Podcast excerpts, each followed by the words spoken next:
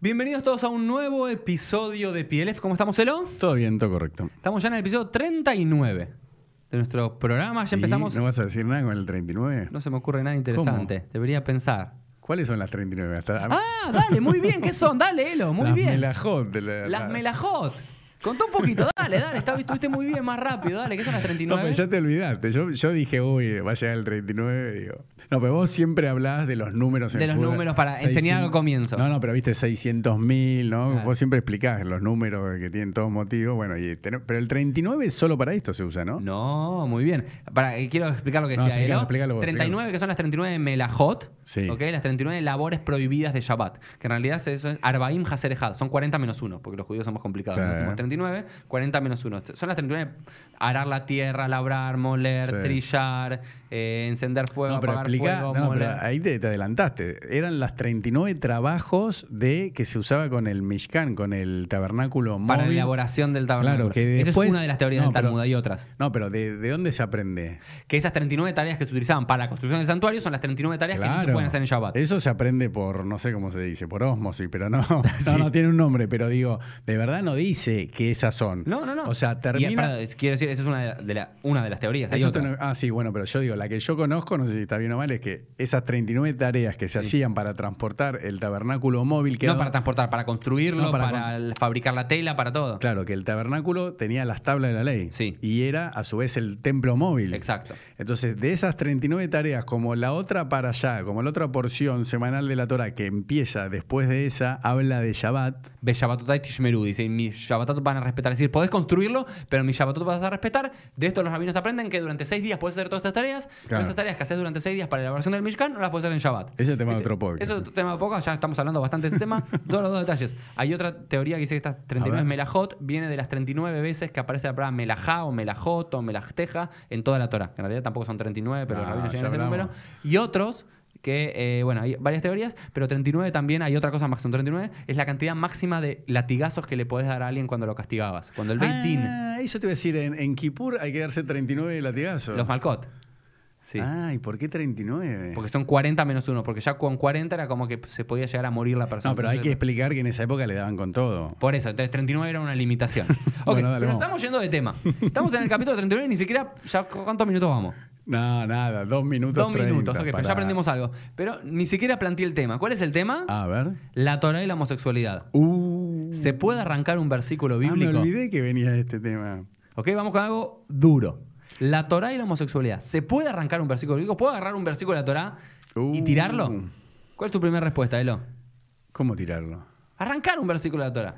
Ah, vo- ah, bueno, bueno, pero ahora va- va- vamos, va- vamos por ¿Qué? parte. No, no, porque yo ya sé dónde va, pero bueno, vamos a explicar. Ah, vamos a Vos lo que querés decir es que hay un versículo que habla sobre la homosexualidad que habría que sacarlo para que No, los yo judíos. dije eso, no, yo- yo lo- yo lo pongo con pregunta. Si no, ningún judío po- po- podría practicar el. O sea, si ningún. A ver, no sé cómo se dice. Judío observante o No, alguien- no, no, claro, ninguna persona que fuese judía podría tener relaciones con otro hombre. Porque, Podría, pero estaría en contra de la ley Claro, estaría judía. violando, Ok, claro. Muy bien. Vamos a ver dónde surge esto. Uh, a y ver. a qué es lo que quiero llegar y decir.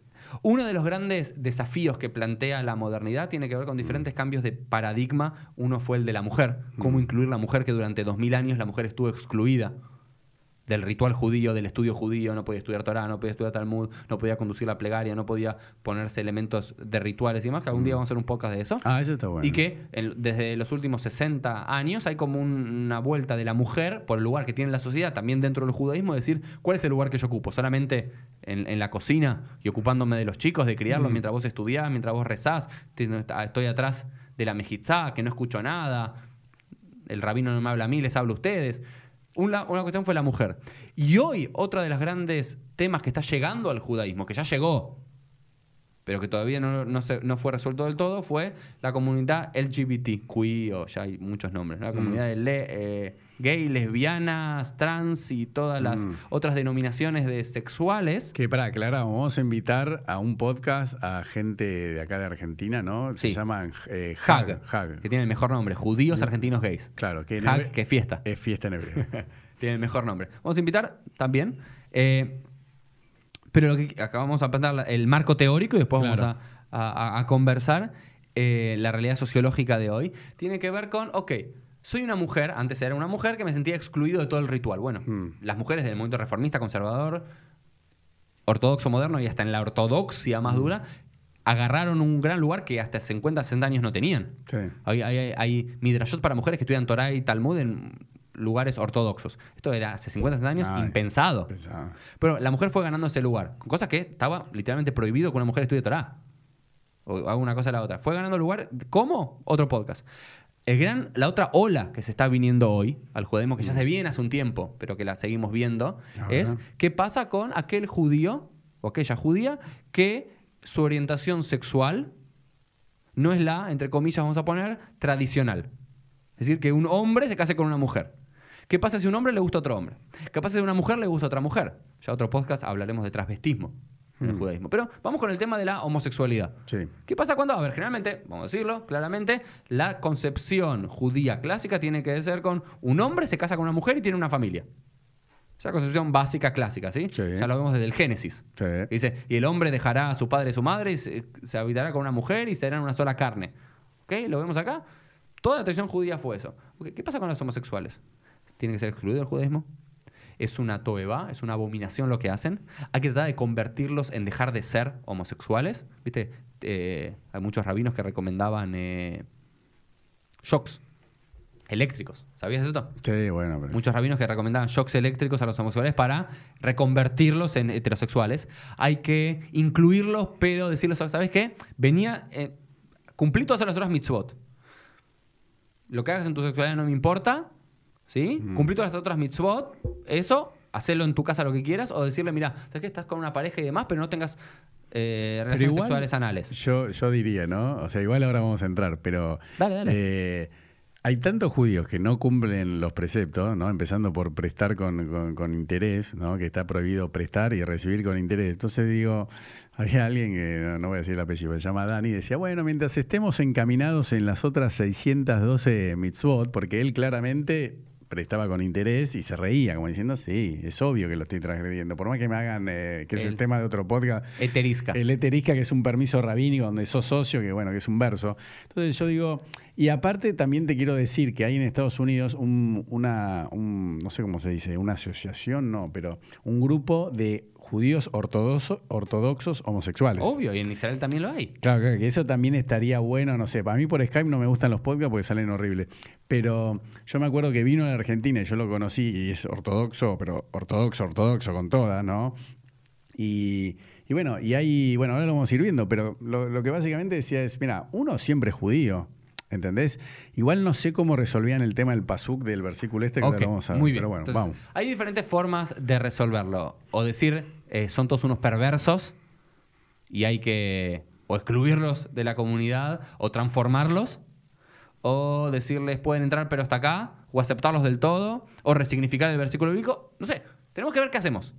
Sí, vamos. ¿Vamos? Dale, vamos. Entonces, hay dos versículos bíblicos, los dos en el libro de Baikra, es importante, los dos en el Mm. libro de Levítico, que prohíben la lo que sería la homosexualidad masculina, pero en particular no solo la homosexualidad masculina, sino las relaciones anales entre un hombre y otro hombre. Que dice, Be'et lo. No te acostarás con un hombre como te acuestas con una mujer. Eso es una toeva. Es una abominación. Versículo 1. Que dice Levítico 18:22. En Levítico 20:13 dice: Beish asher ishkav et isha toeva asush neyem mot yumatu dimeyem ba. Bam. Dice, un hombre que se acuesta con otro hombre como se acostaría con una mujer, eso es una toeva, es una abominación, ¿sí? Y ambos serán penados con la pena de muerte.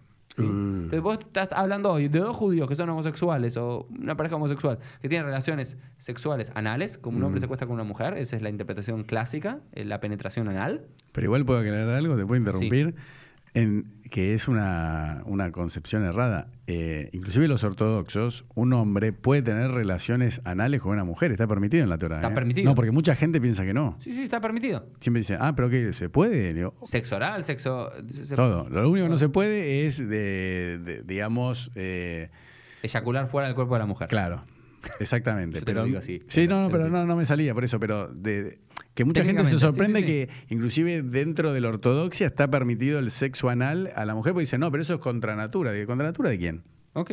¿No? Pero bueno, yo lo que quiero es... La, la especificación es que, ¿qué es lo que prohíbe La, el, vos podrés, a ver, vos tenés dos formas de entender este versículo. O que la relación, el amor homosexual está prohibido y es una abominación. O que el acto sexual homosexual masculino es una abominación. ¿Se entiende la diferencia? Algunos quieren entender este versículo que dice lo que está prohibido es que como que dos hombres estén juntos, ¿sí? que ya está mal, aunque no tengan relaciones sexuales Que se amen. que se amen, que se toquen, que hagan todo, pero incluso aunque no tengan Por eso, relaciones anales, no. que tanto que se amen, Está enamorado. mal, es está enamorado. natura, se, enamoró, se enamoró de un hombre. Es una abominación. No se puede. Otro día, no, no, no, lo que está diciendo el, versículo, que es que solamente prohibir el sexo anal. No, pero siempre dice eh, el verbo, bueno, vos, eh, tishkab, ishkab, o sea, acostarse. acostarse. Lo que está, bueno, entonces la, la forma, entre comillas ahora, muchos judíos en- hasta hace no mucho tiempo, cualquier rabino que le preguntaba, hasta de 50, 60, 70, 100 años, no, no, no, es una abominación lo que hacen dos hombres que están juntos y demás, es una abominación, está mal y demás. Hoy muchos rabinos, porque saben que dentro de su feligresía, no sé, el 10% deben ser homosexuales, si se calcula que más o menos de la humanidad el 10% es homosexual, hay entre judíos y no judíos por igual, ortodoxos, no ortodoxos por igual. Entonces está ahí para, digamos, que el discurso no, sea tan fuerte. Dice, lo único que se prohíbe que es Acostarse. acostarse. Todo lo demás, la Torah no dice nada. No es una prohibición bíblica. Y si no es una prohibición bíblica, el nivel es menor. ¿Se entiende? El nivel de, de dureza de la ley es menor. Las prohibiciones bíblicas, si trasgredís una prohibición bíblica, es terrible. Si una, pro- tra- una prohibición rabínica, no tanto. Mm. ¿Entiendes lo que digo? Bueno. Entonces, algunos tratan de circunscribir esto para reducir el impacto de esto solamente en eh, las relaciones sexuales, homosexuales. Y quiero hablar un detalle acá. Eh, ¿Habla de qué? De hombres. ¿Qué falta acá? No, eso no, no te quería interrumpir. Dale, pero pero dos interrumpí, mujeres. te interrumpí todo el tiempo, dale. No, no, que dos mujeres se puede hacer una flor de fiesta porque como no hay penetración, en teoría, eh, no bien. tienen un miembro viril, se pueden. Hasta la Edad Media no hay ninguna mención en toda la tradición legal judía Mm. de una prohibición en el lesbianismo y una relación sexual Claro. entre dos mujeres. ¿Por qué? Porque no era conocido. Y la ley que prohíbe lo que es conocido. ¿Se ¿Sí? ¿Te Y parece? claro que sí. ¿Cómo no era conocido? No era practicado, no era parte de, no era parte de la época, no se conocía mucho. Vos que en los cuadros o en las historias de Grecia, Mm. Bueno, la homosexualidad sí, vamos a hablar, los eran, hombres sí. eran entre hombres. Sí. mujeres no. Existía, quizás alguno existía, pero no era común. Entonces, si no era común, la ley no lo prohíbe. Mm. Recién en la Edad Media se comienza, ni siquiera se lo prohíbe, hasta el día de hoy, alágicamente, No, legalmente, está permitido. sexo entre dos mujeres Está bien. estaría no, no está penado. Ni bíblicamente y rabínicamente apenas hay algunas cosas. Pero digo, ok, ¿por qué? Entonces, dos lesbianas pueden estar Claro. y dos, homose- y dos hombres no. Bueno, esto quiere decir claramente que la Torah conocida solamente la homosexualidad masculina, porque imaginamos que en el sentido bíblico de la Torah, si hubiese conocido también la homosexualidad femenina, también lo hubiese prohibido. Sí, para mí la conocían. Lo- en todo caso podrán decir, bueno, dos hombres pueden estar sin penetrarse y sin eyacular. Ok. Ahora bien, quiero intentar en los próximos minutos, Elo, es tratar de explicar cuál es el origen de esta ley en la Torah. A ver. ¿Cuáles son la- las interpretaciones que dan los... A ver, porque la Torah simplemente dice prohíbe el sexo entre dos hombres. Sí. No dice por qué. Dice es una abominación. No dice por qué. Ahora vamos a hablar de la palabra abominación, que es muy fuerte y muy fea. Vamos a hablar. Y hay varias teorías de varios académicos. Yo las traigo acá, algunas más alocadas, algunas alocadas. Dice, la ley buscaba proteger la reproducción heterosexual. Eh, No, no me copa mucho. Decía, no, esto está prohibido porque si, eh, digamos, no, no pueden reproducirse. Si no pueden reproducirse es antinatura. Es una, una teoría. ¿Se entiende? Sí, no, me estoy acordando de un pasaje de la Torah que dice que, ¿cómo se dice? Eh, no me sale la palabra, anonista. ¿Cómo era? Porque tenían relaciones anales para no, no dejar embarazadas a las mujeres. No, esto lo que vos estás hablando es de Onan. O- Onan, Onan. de Onan. Onan, que era uno de los hijos de Yehudá, Claro. que su hermano mayor, Er, muere cuando se casa con Tamar, Mm. y Onan está- tiene que casarse Claro. con Tamar, pero decide no eyacular dentro del cuerpo de la mujer, sino ser eh, coctus interruptus. Sí. Decide eyacular fuera del cuerpo de la Ah, ¿no mujer, en la tierra. Ah, No, en no, la tierra. En la tierra. Dice Ah. eyacular fu- fuera del cuerpo de la mujer, en la tierra, Ah, para no darle simiente. Claro, por eso- no, por eso puede tener- Exacto, puede muy tener- bien. Por eso es uno de los motivos que Claro. Jacob Milgram trae esta teoría. Es decir, era, digamos, que es una, una relación sexual que no conduce a la procreación. Claro. Eso sería un problema. Ah, interesante. Sí. Para plantear como origen. Otro dice, la ley solo sería válida en la tierra de Israel. Está bueno. Porque este, eh, claro, fue- dentro de Israel prohibido. Fuera, fiesta. Pero eso Sí. tiene, un sentido, no me convence, pero bueno. Y otro que dice, Jacob Milgram también, que es interesante, dice, la ley es un mero espejo de las relaciones heterosexuales, por consiguiente, una relación homosexual fuera del contexto familiar estaría permitido. ¿Qué es lo que está diciendo acá? Es que ¿Cómo? que, que dice que esta, en el. Fíjate que esta prohibición de la homosexualidad aparece en una lista muy larga de otras relaciones sexuales prohibidas. Que un hombre no se puede acostar con su madre, o con su hija, o Sí, con su sí. hermana, o con. Sí. Todas las relaciones. Aparece mucho. Y una de Eh, las claro, eso ya sería incesto. Claro, sería hablando. incesto. Y lo que está diciendo acá, Milgram, es una teoría bastante interesante, es decir, lo que te está prohibiendo acá la Torah Mm. es que uno, porque siempre son, la, en- en la Torah está descrito en todas esas, vayan a eh, Levítico 18 y los van a ver, en relación del hombre con la mujer, que dice, digamos, un hombre no puede tener relaciones sexuales con su madre o con Sí. su hija y demás. Y lo que está diciendo Milgram es que esta, este pasuk, este versículo puede llegar a ser un espejo de todo lo anterior. ¿Qué significa decir? Que tal como el hombre no puede acostarse con su madre, Mm. tampoco puede acostarse con su padre. Y tal como no puedes acostarse con su hija, no puedes acostarse con su hijo. Que no te está prohibiendo la, homosexual, la homosexualidad en general, sino la homosexualidad incestuosa. Claro. ¿Se entiende lo que, lo que digo? Entonces, él lo lee, que es bastante interesante esa Sí. teoría. Sí, sí. Sigamos. Eh, Steven Greenberg, que era un gran biblista, decía, la ley estaría prohibiendo la violencia o degradación de un hombre por sobre otro hombre feminizándolo. ¿Qué es lo que está? Porque el, el versículo dice, "Bet isha toevai". Un hombre no se va a acostar con otro hombre como si fuese una mujer. ¿Qué es lo que está diciendo acá? Que esto sí es la teoría que yo creo, la que- de todas estas las que yo adscribo, de cuál era el problema que se veía en los tiempos bíblicos de la Torá de la homosexualidad mascu- masculina, que no se lo entendía nunca como un acto consentido de amor y de relación. Siempre se lo sentía como una violación de un hombre para con otro hombre. Mm. Que no es una relación consentida, sino Mm. es una violación. Y lo que estaría prohibido es la violación, la sodomía. ¿Recordás el episodio de Sodoma y Gomorra? ¿Recordás? Sí. Hoy otro de los eh, eufemismos o términos para hablar de homosexualidad es la sodomía. Sí. ¿Por qué? Por el famoso episodio de Génesis 19 de la destrucción de Sodoma y Gomorra. ¿Recordás? Que Dios le dice a Abraham, voy a destruir Mm. Sodoma y Gomorra por el pecado. ¿Cuál es el gran pecado? Que la gente que se cree por algo que dice el texto bíblico que era, era la homosexualidad, la sodomía. ¿Por qué? Porque cuando Lot recibe a los dos visitantes, vienen los habitantes de la ciudad de Sodoma y Gomorra, tocan la puerta y dicen, dame a los dos visitantes que vinieron, a los dos hombres, para que los conozcamos. Y conocer bíblicamente era tener relaciones sexuales. ¿Ok? Es decir, que como que practicaban, pero de vuelta, era una violación. No, no, no era un acto consentido. Entonces, lo que dice Steven Greenberg, que lo que está prohibiendo la Torah es la violación de un hombre por otro hombre, porque era la única forma que en el antiguo, de- que la Torah Mm. comprende que se puede dar una relación masculina. ¿Por qué? Y esto te digo más. Es un hidush que yo trato de agregar a, esto. Era que este pasaje está conlindante. El pasaje que le sigue Ujú. es la prohibición de la zoofilia. ¿Qué es la prohibición de la zoofilia? De tener relaciones sexuales con Animales. animales. Entonces, claramente, Sí. para mí hay una analogía Mm. que en el texto bíblico se da entre una relación homosexual que es la violación de un hombre por sobre otro hombre, con la sodomía que es, claramente, el animal no tiene ninguna voluntad y demás, es el hombre que viola y que violenta al animal. Entonces, Mm. que bíblicamente lo- la prohibición era como que, ¿entendés que en la Torah no co- podían comprender que existiese el deseo de un hombre de ser penetrado por otro hombre, que sentían que era una violencia ejercida por otro hombre, feminizándolo. Es la teoría de Steven No, no, lo que se me está ocurriendo ahora Sí. que así, viste, como explica el Maimónides, Rambam, por qué los judíos tenemos prohibido cortarnos las peot, ¿no? Los, los extremos de acá. Y él lo que siempre me, encantó es que decía, porque así era la costumbre de los sacerdotes paganos. Claro. Era solamente para diferenciarse de los sacerdotes paganos que eran los egipcios, ¿no? O Sí, sea, sí, sí. básicamente.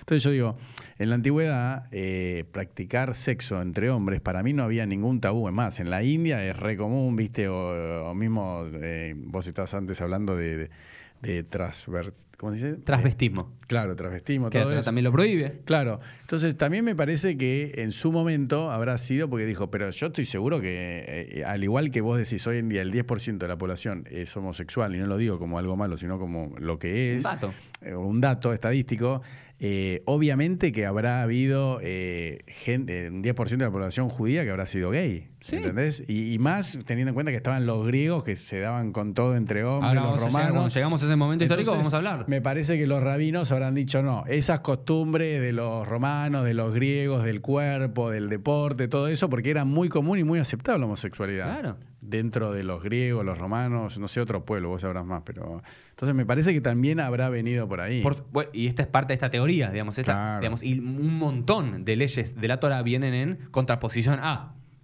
Como esos, y a veces literalmente dice la Torah, no harán como hacen Exacto. los pueblos de los cuales los extraje, que es Egipto, y de los que los voy a mandar, que son los Claro. cananeos. Siempre son reglas por diferenciación Exacto. de. Entonces, el problema era que veían la homosexualidad como algo malo. No, nosotros judíos no lo vamos a hacer en la. Por eso dicen en la tierra de Israel. Seguimos. Vale, vamos. Ya le... David Greenstein se tira, para mí, este, se va de tema, pero dice, la ley estaría prohibiendo los tríos. Ah, ¿Por che. qué? Porque Be'et Zahar, no, no, pero quien sabe, quien sabe Midrash Alajá, quien Sí. sabe interpretación rabínica, tiene un concepto muy interesante. Be'et Zahar lo tishkab mishkeve isha. El término Be'et, ¿sí? que es este prefijo en hebreo, et, dice que el et en, cada, en la Torah viene a agregar siempre algo. Sí. El- entonces acá diría que un hombre no se va a acostar con otro hombre como se acuesta con una mujer, es decir, dos hombres con una mujer. Esto es lo que estaría prohibido. Eh, el- eh, dice Itzhak Sasson, dice eh, el Jajam, dice que la ley estaría prohibiendo la prostitución ritual. Quiero explicar algo. Claro. Hay un término que es muy importante en la Torah, que es, que, ¿sabes lo que es una kedeshá? No. Kedeshá es igual que zoná. ¿Qué es zoná? Prostituta. Prostituta. Kedeshá es una prostituta ritual. Hay un versículo, lo te invito a ver acá abajo, ver. está en Deuteronomio, que dice, Lo tie Kedeshá mi benot Israel, que no haya ramera entre las hijas de Israel.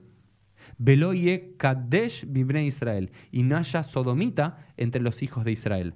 Continúa diciendo, no traerás la paga de una ramera ni el precio de un perro a la casa de Adonai tu Dios por ningún voto, porque abominación es Adonai tu Dios, tanto lo uno como lo otro. Hay estos versículos que están en Deuteronomio, cuando hablan Mm. del templo de Jerusalén, dicen dos cosas. Lo tie que de mi benot Israel y no habrá Kadesh entre los hijos de Israel. Que, no, que es para las mujeres, Kadesh es para hombres. La Kedeshá era la prostituta ritual. Quiero explicar que en muchos templos de la antigüedad, en la Mesopotamia, en Babilonia en particular, había prostitutas sagradas, que significaba que los sacerdotes se acostaban con prostitutas que estaban en el templo y Mm. parte del ritual tenía que ver con un acto sexual entre un, entre un sacerdote y una prostituta para, por ejemplo, para la, la procreación. Sé, cuando se pedía por eh, que la tierra de Sí. abundancia, Boom. para eh, simbólicamente un Sí. sacerdote se acostaba con una prostituta para hacer eso.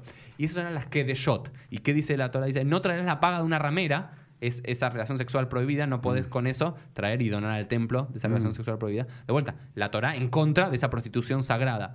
Y Kadesh, al parecer Kadesh, era el símil de Kedeshá, pero entre hombres. Y que tampoco puede haber en el, el pueblo judío prostitutos sagrados en el templo de Jerusalén. ¿Pero para qué? ¿Para que hombres se acuesten con hombres? Exacto. ¿Ok? Al parecer era parte todo el del éxtasis, ¿no? Sí. Del, del éxtasis y todo lo que pasaba, de los aromas, de los saumerios y de todo. Al parecer también había un, un tema de prostitución sagrada. ¿Ok? Y, y eso es la contraposición de no traerás la paga de una ramera, va porque de ya. Ni el precio de un perro, ¿sí? Como un perro. Sí. Un mejir kele, un mejir kele, ¿ves? ese es el eufemismo. Un mejir kele y el precio de un perro, digamos, lo que dos prostitutos sagrados ganaron, con eso Mm. no podés hacer un aporte al templo. ¿Se entiende? Claro. No, no, por eso es interesante. Lo que está prohibiendo, lo que y según algunos académicos, lo que estaría prohibiendo la Torah tiene que ver con lo que se llama la prostitución sagrada, que era, digamos, como que, que en el con un templo de Dios no vas a acostar, digamos, no puede haber ni prostitutas hombres ni prostitutos hombres y demás. Y hay fragmentos en el libro de, de los, de los reyes y también de los profetas donde se decía que había Keteshim, que había prostitutos sagrados en el templo de Jerusalén que los acaban cagando como que existió. Porque de vuelta, la ley nunca esto es un concepto muy importante, ¿eh? Mm. vos que sos abogado lo sabés, la ley no prohíbe algo que no existe. Mm. Vos no le vas a prohibir a la gente. No, no había una legislación con los drones cuando los drones no existían. Claro. Entonces, solamente tengo que prohibir la, homosexu- la homosexualidad sagrada cuando existe. Seguramente habrá habido en el templo de Jerusalén o en algún templo Uh. prostitución sagrada y tiene que venir a prohibirlo. De la misma forma que. O no, o nunca existió en el templo, y pero lo practicaban todos los pueblos y decían, che, Ok. mete- meteme esto que está bueno. Pero por eso explico que por eso no se prohíbe la homosexualidad femenina, porque seguramente no era corriente, no se veía, entonces no la vas a prohibir. Hmm. O, o para mí no, Bueno. no era tan no era tan grave, porque con todo el tema de los arene- arenes, ¿no? Sí. ¿Está bien dicho en plural? Sí. Eh, que el rey Creo que Shlomo- aren es plural es como Aren, aren, claro, aren siempre es plural, me parece, Sí. ¿no? Eh, entonces, ya con el rey Shlomo, que tenía mil esposas, Sí. ¿no? Esos son. eh, no, pero está bien dicho arenes. ¿eh? Bueno, Sí. no sé. Eh, o mismo eh, Hashverosh, ¿no? Con toda la historia de Esther, que yo soy tan crítico. El, tip- el tipo tenía un harén y están los eunucos que cuidaban a. a Que los castraban para que que los no- castraban.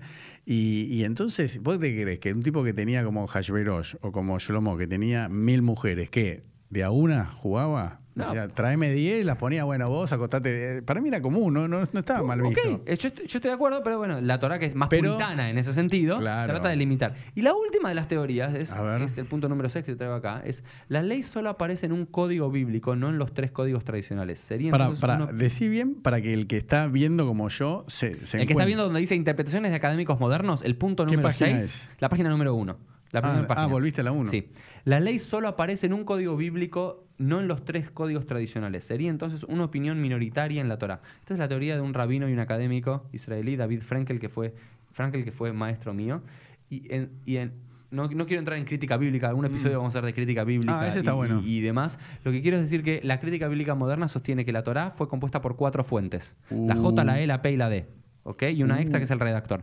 Pero dentro de eso hay tres códigos centrales de la Torah, que dice tres códigos legales, Covenant. Collection, que va de Éxodo 20 a 23, que aparecen el Parashat Mishpatim, ¿te acordás de Parashat Mishpatim? Después de la entrega de la Torah, donde aparece un montón de Mm. Leyes sociales y demás. Bueno, también está Holiness Collection en Levítico 17 26, que es donde salen estas Mm. prohibiciones, y también hay un montón de leyes, y hay una última colección de leyes importantes que es Deuteronomio 12 a 26. Estos son los tres códigos legales Sí. que al parecer cada uno correspondía a otra fuente diferente, a la Mm. fuente E, a la fuente P y a la fuente D, que fueron puestos en conjunto. Que muchas veces hay, hay contradicciones Sí. entre ellas. La más conocida de todas tiene que ver con el Eve Divri, el esclavo hebreo. Hay, hay tres leyes, una aparece en el Levítico, otra aparece en el Deuteronomio, otra aparece en el Éxodo, en cada uno de estos códigos, esa misma ley del Eve Divri, del esclavo hebreo, sobre cómo debe salir en libertad, si es al, al término del sexto año, del Mm. jubileo, y qué pasa con sus hijos. En uno decía que si, si el amo le había dado a los hijos, los hijos se tienen que quedar con el amo y él se va solo. Otro decía, no, no, se tiene que ir con la mujer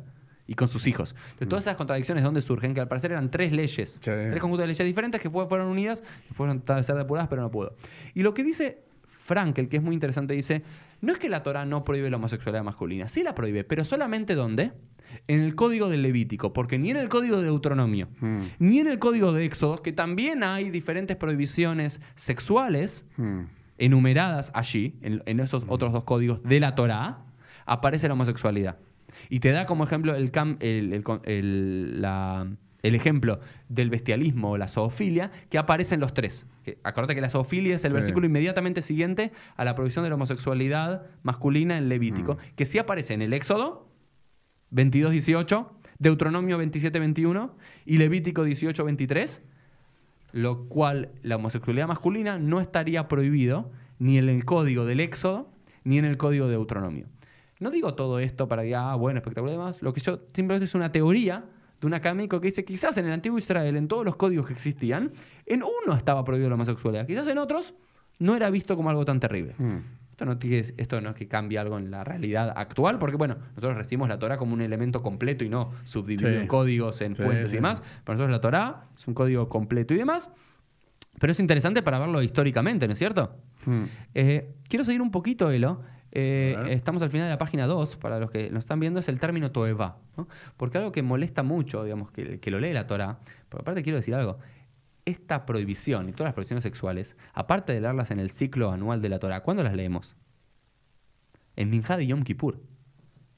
En Minjá de Yom Kippur, la lectura de la Torah son todas las prohibiciones. En el día más sagrado del año se leen todas estas prohibiciones sexuales, del incesto y demás, y el de la homosexualidad también. Y algo muy duro que ahí dice que es una toeva lo que están haciendo. Y ¿Qué esto me va a explicar? Ok, Toeva es abominación. Literalmente, Toeva es abominación. Y es, hoy lo escuchás especialmente en algunos judíos extremistas, pero en el mundo, cristiano, por sobre todo, Mm. que dicen, no, la homosexualidad es una abominación. Una abominación es una palabra terrible.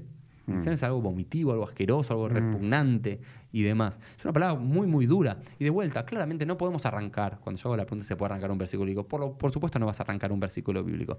Pero esta palabra, Toeva, es muy fuerte. Vos estás diciendo a alguien que es homosexual, que tiene relaciones sexuales homosexuales, que es una abominación lo que estás haciendo. De vuelta, le estás causando un daño psicológico a la persona muy importante. Y la Torah nos llama, nos llama mal al prójimo. Yo lo que quiero hablar, dos cosas. Uno, eh, para todos los que digan que eso es abominación únicamente, que sepa que la Torah de otras cosas también dice que es abominación. La idolatría es abominación. Sí, pero todas Sacrificios cosas animales, malas. O sea, no- transvestimos no es un- abominación, transacciones deshonestas. Pero bueno, para la gente que hace muchas que quizás condenan la homosexualidad, pero sus transacciones comerciales no Sí. son muy eh, honestas. Ta- Sí, por supuesto que son cosas malas. Claro. Pero la palabra abominación hoy en nuestro mundo es muy, muy fuerte. Pero lo interesante es que en el Talmud, en el Tratado de Nedarim 51a, hay un rab, Bar Kapara, que traduce la palabra toeva diciendo toe ataba.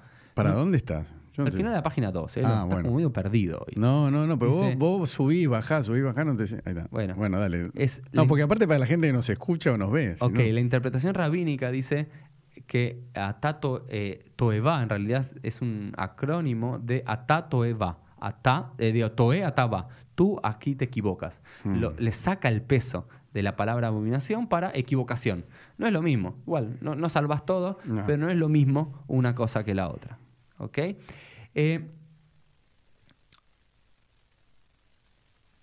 Yo, a ver, acá en el texto, en el documento, con todas las fuentes, les traigo varias fuentes, eh, porque vos acá decís, Elo, que, eh, ok, lo que prohíbe la Torah es simplemente el acto sexual, no, Sí. no, no la relación homosexual, Sí. el amor homosexual, el acto sexual. Bueno, es una forma de entenderlo, pero realmente esa diferenciación, esa diferenciación muy moderna.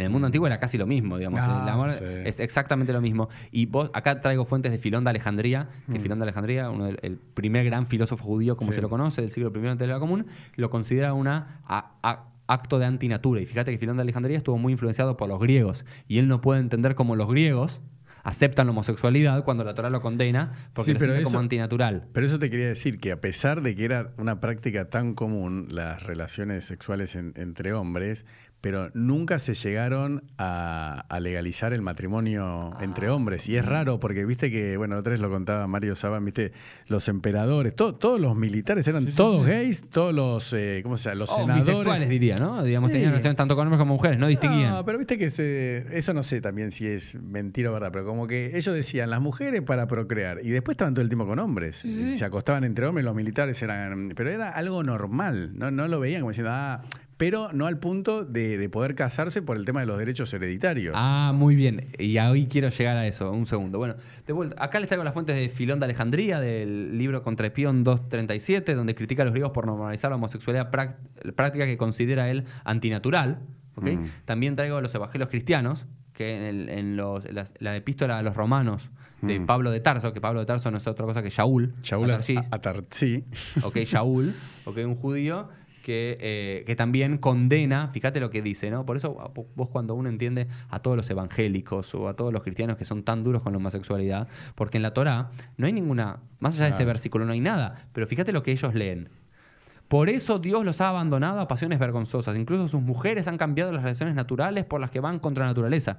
Y de la misma forma los hombres han dejado de sus relaciones naturales con la mujer y, ar- y arden en malos deseos unos por los otros. Hombres con hombres cometen actos vergonzosos y sufren en su propio cuerpo el castigo de su pervención. Esto lo dijo un judío que fue Pablo de Tarso, que después, bueno, lo tomaron los cristianos y no los judíos. Sí.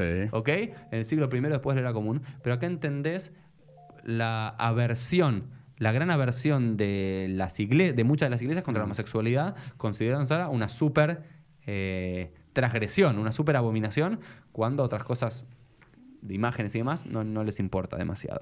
Y viste, vos escuchás cada tanto, Elo, ¿no? En Israel que surge algún fanático ortodoxo, jaredí y demás, diciendo que los terremotos son por causa de los gays. Sí. ¿Lo escuchaste alguna vez? Sí, sí, sí. Bueno, eso te- quiero decirlo. También surge de algún lado. ¿ok?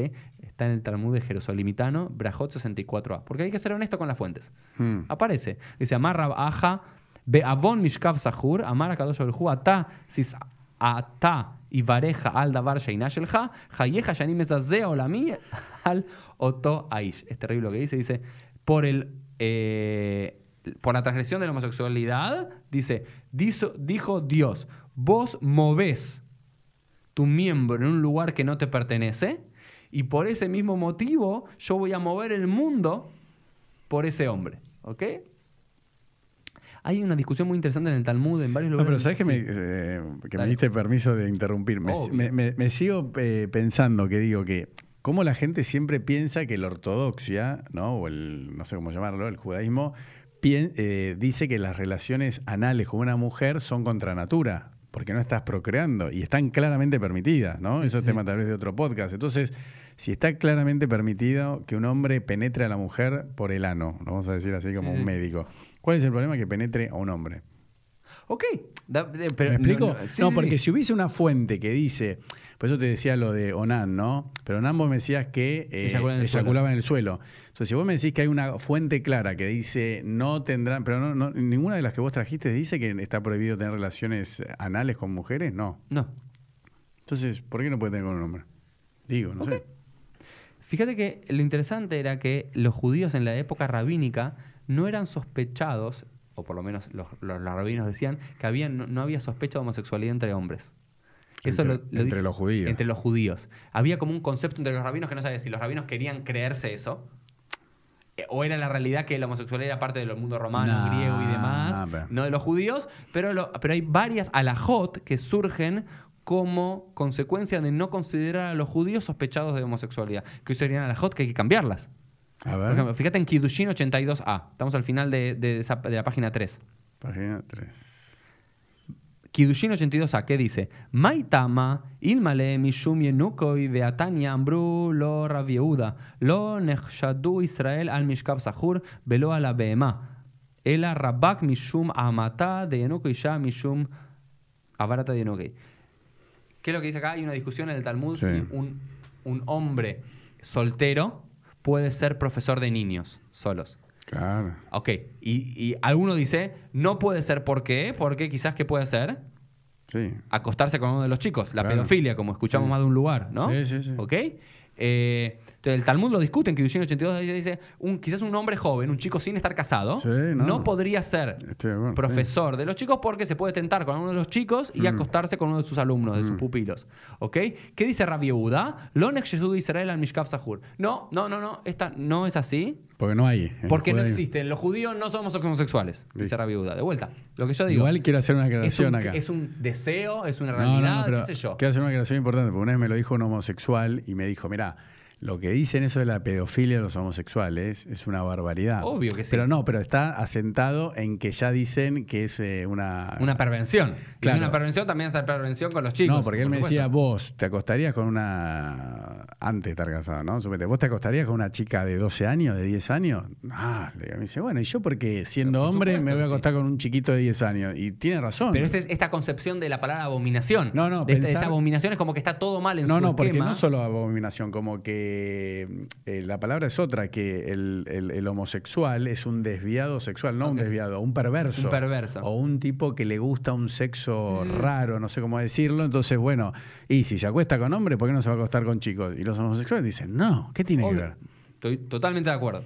Pero lo que estoy diciendo esta fuente de Kidushin dice, no, no, un, un joven no debería, digamos, ser eh, maestro sin estar casado, no por el tema de la homosexualidad, porque los judíos no somos sospechados de homosexualidad, qué sé yo, sino por las madres de los chicos, porque las madres van a venir a buscarlo todos los chicos y demás, y van a ver soltero y demás. Bueno, interesante. Claramente la que no se cumple hoy, ¿cuántos bajurim ves que enseñan sin estar casados en diferentes lugares? Eh, y esto que decías vos que era muy interesante, Elo, eh, fíjate, bajar la página 4 eh, en Julín 92a, se habla que había 30 mitzvot que recibieron los Bnei Noach. Los no judíos es como que mm. aceptaron sobre ellos 30 preceptos. ¿Viste que está la idea de los 7 preceptos noágidos? Bueno, en otro lugar del Talmud. 30. Julín 92a, se habla de 30 preceptos que aceptan, pero dice que aceptaron 30, pero solo cumplen 3. ¿Y cuáles son uno de los 3 que cumplen? Be'ein mekaimim el No cumplen sino solo 3. Ahat she'ein kotbin ketubales harim. Uno es, que se lo más, que no escriben una que ketubá, un contrato legal entre dos hombres. Fíjate esto que es muy interesante que te había dicho antes sin conocer esta fuente. Lo decía. Es cierto, todo, en todo el mundo antiguo era, era totalmente normal, pero no había contratos matrimoniales. Qué raro. Incluso los Goim, que tienen, dice, dice el Talmud, que el Talmud sostiene, o en teoría sostiene, que tienen relaciones sexuales homosexuales masculinas. Claro. No llegan al grado de aceptar el casamiento. Mm. Estamos con todo esto. Entonces, Elo, lo que yo quiero. ¿Cuánto tiempo estamos, Elo? Vos llevas el tiempo. Sí, estamos. Ah, mira, 39 minutos. 39 minutos. Bueno, justo 39. Empezamos 39, 39. Te pregunté, no está cantado. Bien. ya está, me hago religioso, me dijo la barra. Listo. Ok. Eh, No, pero está bueno que cierres vos un poco como Sí. rabino. Pero eh, quiero, quiero, no ¿no? sé si quiero cerrar. Quiero- No, no, no cerrar, pero que es- quiero, quiero dar mi, mi- mi opinión. Claro, porque si no es como como que parece que presentamos las fuentes nada más. Claro, y nos fuimos, nos No, escapamos. Yo siento que tenemos, que te digo, lo voy a decir acá, lo digo a todos y demás, siento que como judíos en general y Mm. los rabinos en particular, tenemos una gran tarea que es eh, que el, el principio central de toda la Torah es Beapta de Rajacamoja. Mm. Amarás a tu prójimo como a ti mismo. Sí. ¿sí? Y creo que hay una, tal como resignificamos muchísimas cosas en la historia del pueblo judío, diferentes versículos de historias bíblicas y demás, Mm. que las transformamos de pies a cabeza. Mm, Sí, por ejemplo, en la Torah dice ojo por ojo, diente por diente, y los rabinos dicen que es una compensación económica. sí. La Torah dice ojo por ojo, diente por diente, Sí. no hay forma de entender de ahí Sí. que tenés una compensación económica. Digamos, los rabinos hace dos mil años tuvieron mucho coraje en muchos momentos de la historia para anular ciertas leyes. Por ejemplo, la ley de la sotá, ¿sí? de la, la mujer sospechada de adulterio, anularla, decir que no, que, que- que no, se- que no se aplica más. Que incluso la pena de muerte, que en la Torah, cada dos, dos cosas, todo es pena de muerte, los rabinos dicen, ya no, no aplicamos la, la- la pena de muerte. O por ejemplo, el tema del Ben Soreno Moré, del niño rebelde y contumaz, que los padres tenían, un hijo robaba algo y demás, tenía que llevarlo y apedrearlo. Los rabinos hacen imposible el cumplimiento de esa ley. Digamos, los rabinos, estos son algunos ejemplos, hay muchísimos más Sí. Hace 2000 años tuvieron una capacidad creativa mucho más fuerte de la que tenemos nosotros hoy. Mm. Todo lo que es decir, no, pues hace 2000 años tenían poder y más, no. Era una voluntad Mm. de transformar el judaísmo a una vida nueva, a una realidad nueva post-templo después del 70 y una realidad que claramente en el siglo I le va a decir, no, cuando alguien le sacaba un ojo, tenías que sacar el ojo, te iban a acusar de bárbaro. Entonces los rabinos, para no perder la Torá, Claro. tenían que interpretar la Torá. Y lo que digo una y otra vez. El pueblo judío se lo conoce como el pueblo del Libro. libro. Yo lo que digo, no, no, no, no somos el pueblo libro. Primero, estas frases nos las dio los musulmanes, no sé si sabías. Mm, no. Ok, el, el Islam nos lo dio.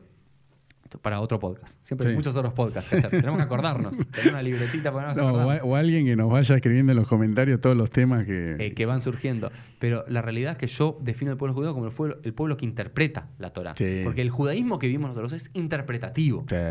y está a veces muy alejado de lo que la Torah quería decir en particular.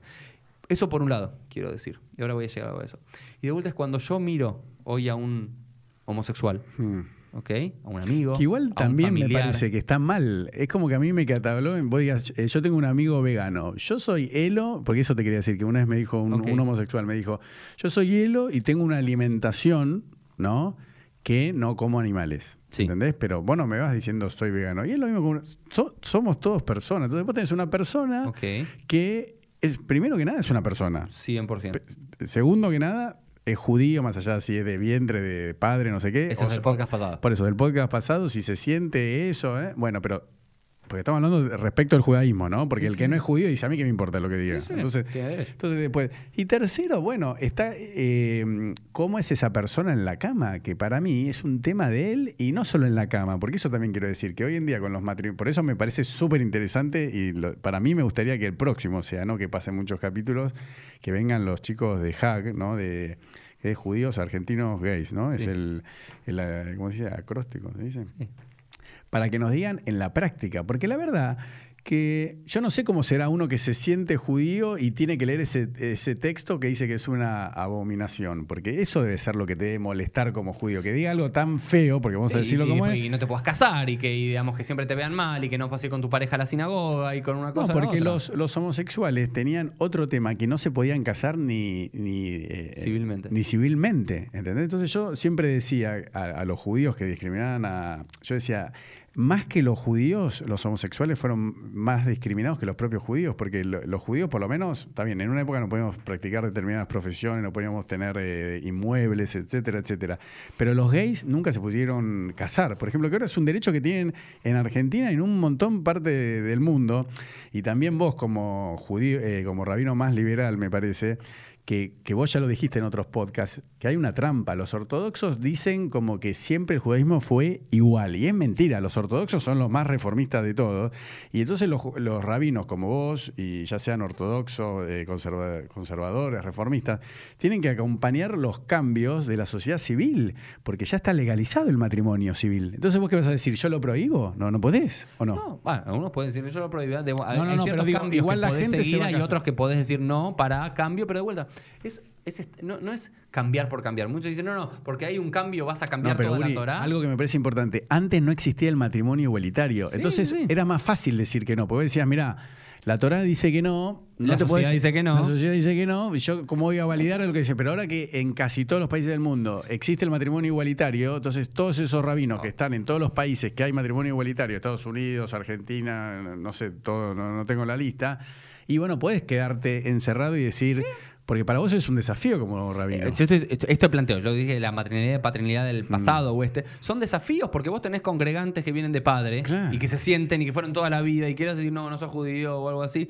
y vas a decir algo, pará, sí soy homosexual, pero todo el tiempo vas a leer de la Torah que lo que yo digo es una abominación y me vas a explicar como lo que estoy haciendo está mal y demás, y tampoco, y, si, y amo y me encuentro otro judío y que es gay también como yo y me quiero casar y quiero formar una familia y demás, me lo vas a prohibir por ese versículo o me vas a decir que puedo hacer todo pero no tener sexo anal, que es como decirle, Pero igual el tipo va a hacer lo que quiera. Bueno, pero, va a hacer lo que quiera, No, pero- pero, la pregunta. pero- pero hay una ¿Sabes cuál es la pregunta en la práctica? Sí. Eh, o sea, cuando un judío se casaba con una, por ejemplo, estaba soltero Sí. y a los 25 años se casaba con una goy, Sí. de- decía, mira, o no entra al templo, Sí, o no lo llamamos a la. Torah. Entonces, yo, yo sé que ha pasado que viene sigue pasando hasta el día de hoy. no, no, pero que viene una pareja casada gay, entra a una comunidad común, digamos, que puede ser un templo tuyo o un templo de Jabad, y vienen los dos, no, no te digo de la mano que entran al templo, pero más de uno dice, che, pero no lo puedes llamar a la Torah porque es gay. ¿Y por qué no lo puedes llamar? Bueno, por eso, es como una condena dentro de la Claro. sociedad por algo que, lo que yo digo es, primero lo que hay que hacer es dejar de condenarlos. Lo primero que voy a decir, vamos a decir cosas, dejar de condenar. Quizás para vos es una obviedad, para mí también es una obviedad, pero para el que nos ¿Pero escucha quién? no. Los rabinos. Los rabinos y la Ah. No, no son los rabinos, hay mucho, mm, muchos dicen, no, la Torah dice es una abominación, está totalmente prohibido lo que haces, eso es un degenerado, es una abominación lo que haces. Hay Mm. muchos que lo dicen. Ni vos lo pensás ni yo lo pienso, pero hay muchos que lo piensan. Sí, Sí, hay- que ser- hay que ser conscientes de eso. No, pero hay gente que lo Entonces, piensa sin la Torah. Sin la. Torah, bueno, pero Dice- se excusa después en la Torah. Ok. Hay otros que dicen, ¿sabes qué? La Torah dice esto, no podemos cambiarlo más, no hay nada. Mm. Hay, primero que hay que ser. estar conectado con el sufrimiento de las personas, porque estas personas sufren. Digamos, cuando hay un- una sociedad o su cultura Mm. juzgan. Igual tendríamos que invitarlo a ver qué piensan ellos. Ok, ¿eh? vamos, a invitarlo. Vamos a invitar, pero estoy diciendo. Digamos, y yo lo que. No, no, no voy a tener mucho tiempo porque ya estamos al final del No, podcast. no, pero y tomate cinco minutos más y Ok. cerrá tu idea, porque Pero, si no es como que estuvimos cerrar mi idea. 45 Ok. minutos y al final te, te vas. Ok, quiero, qui- quiero cerrar mi idea con lo siguiente. Lo primero es Cerrala que tranquilo. es interesante, por eso tenía que ver, empecé poniendo las interpretaciones. Porque si reinterpretamos el texto en el sentido original Sí. de cuál era la prohibición, sí que la prohibición tenía que ver con la, la sodomía en el sentido de Mm. la violación de un hombre por sobre otro hombre o algo así. Si vos la, Mm. la entendés en el contexto histórico y demás, decir, ok, está bien, la Torah quizás no condena la relación homosexual consentida, sino esa violación, esa violencia ejercida por un hombre por sobre otro hombre o la, o la- o la prostitución ritual o lo que, o lo que va. Pero más allá de eso, aunque si no encontramos una forma de solucionarlo ahí, creo que debemos volver a un judaísmo mucho más creativo, como fue hace dos mil años, con mucho más fuerza de los rabinos, con mucho más beitzim, con mucho más huevos, literalmente lo quiero decir, para ciertas cosas que van en, no digo que transformar, alguien me dice, no, porque con ese criterio vas a transformar todas las, todas las mitzvot de la Torah, o todos los pasajes de la Torah, y quizás algunos vas a transformar, pero solamente vas a transformar los que van en contra de, de la ética o de la moral del tiempo o lo, que o lo que genera un prejuicio muy importante para con la otra persona y un dolor muy importante para con la otra persona. Y que los rabinos lo hicieron. Cuando los rabinos creyeron, ¿sí? Que ya no se podía practicar el barbarismo de que cuando sacan el ojo vos tenés que sacarle el ojo a la otra persona. Mm. Y dijeron, no, no, es plata.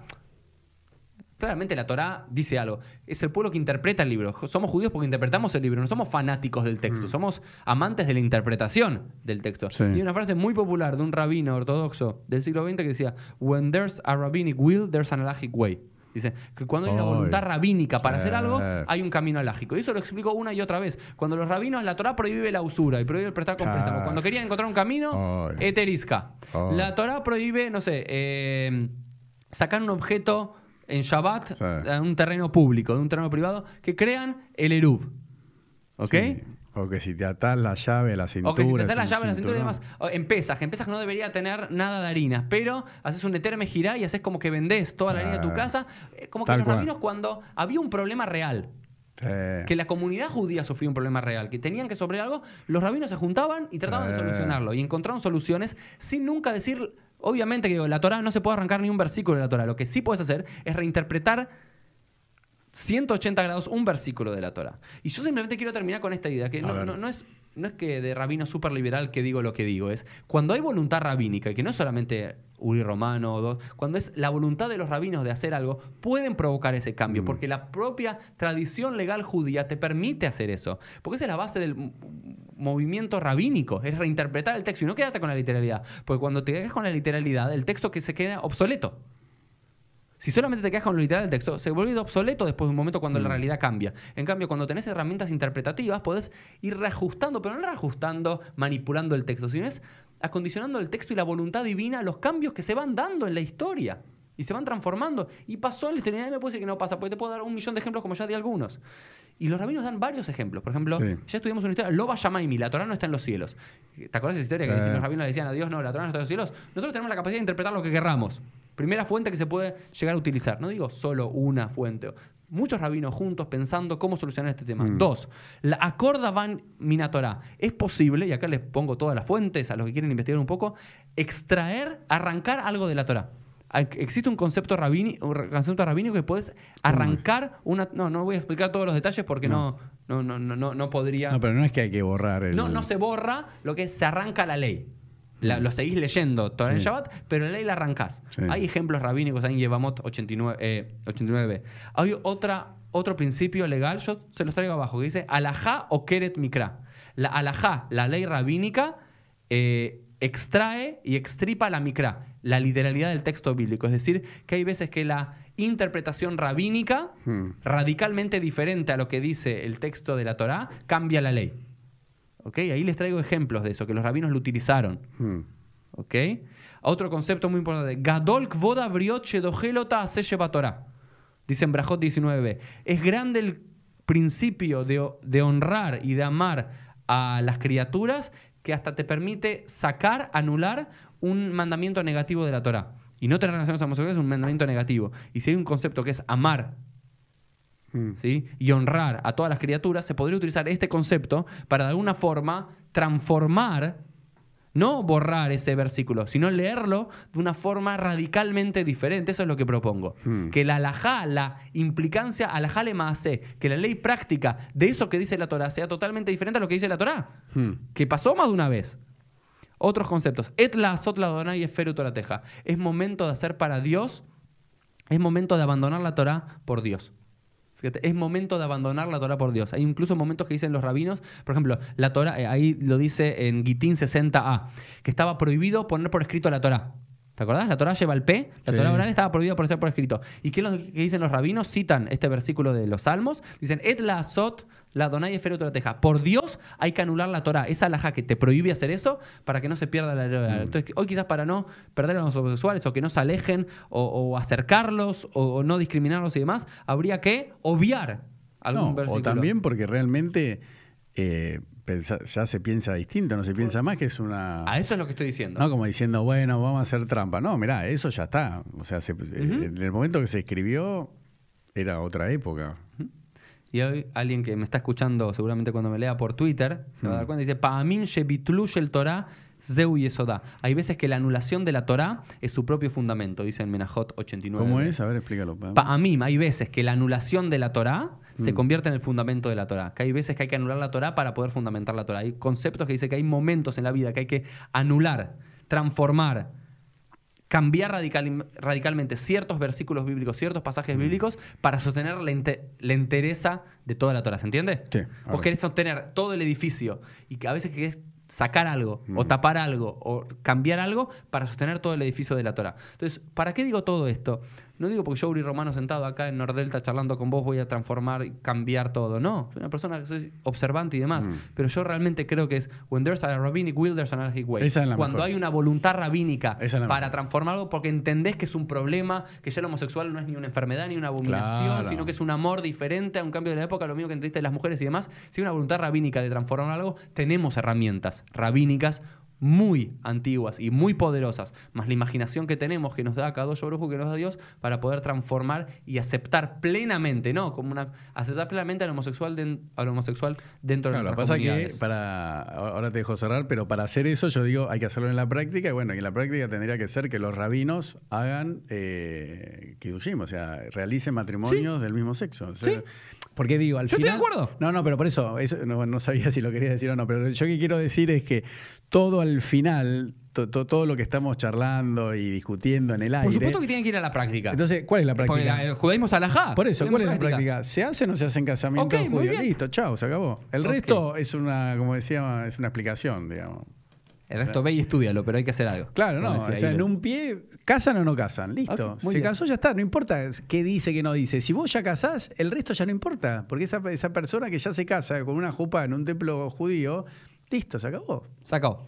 Bueno, terminamos esto. La Torá y la homosexualidad. Se puede arrancar un versículo bíblico y terminamos con esta hermosa frase una y otra vez. When there's a rabbinic will, there's an halachic way. Cuando hay una voluntad rabínica para cambiar algo, para transformar algo, entendiendo que la circunstancia cambió, que la forma de entender cambió, que el lugar que tiene el homosexual cambió en nuestras vidas, hay una forma lógica, y una forma judía de aceptarlo en pleno en nuestras comunidades. Elo, nos vemos en la próxima. Chao.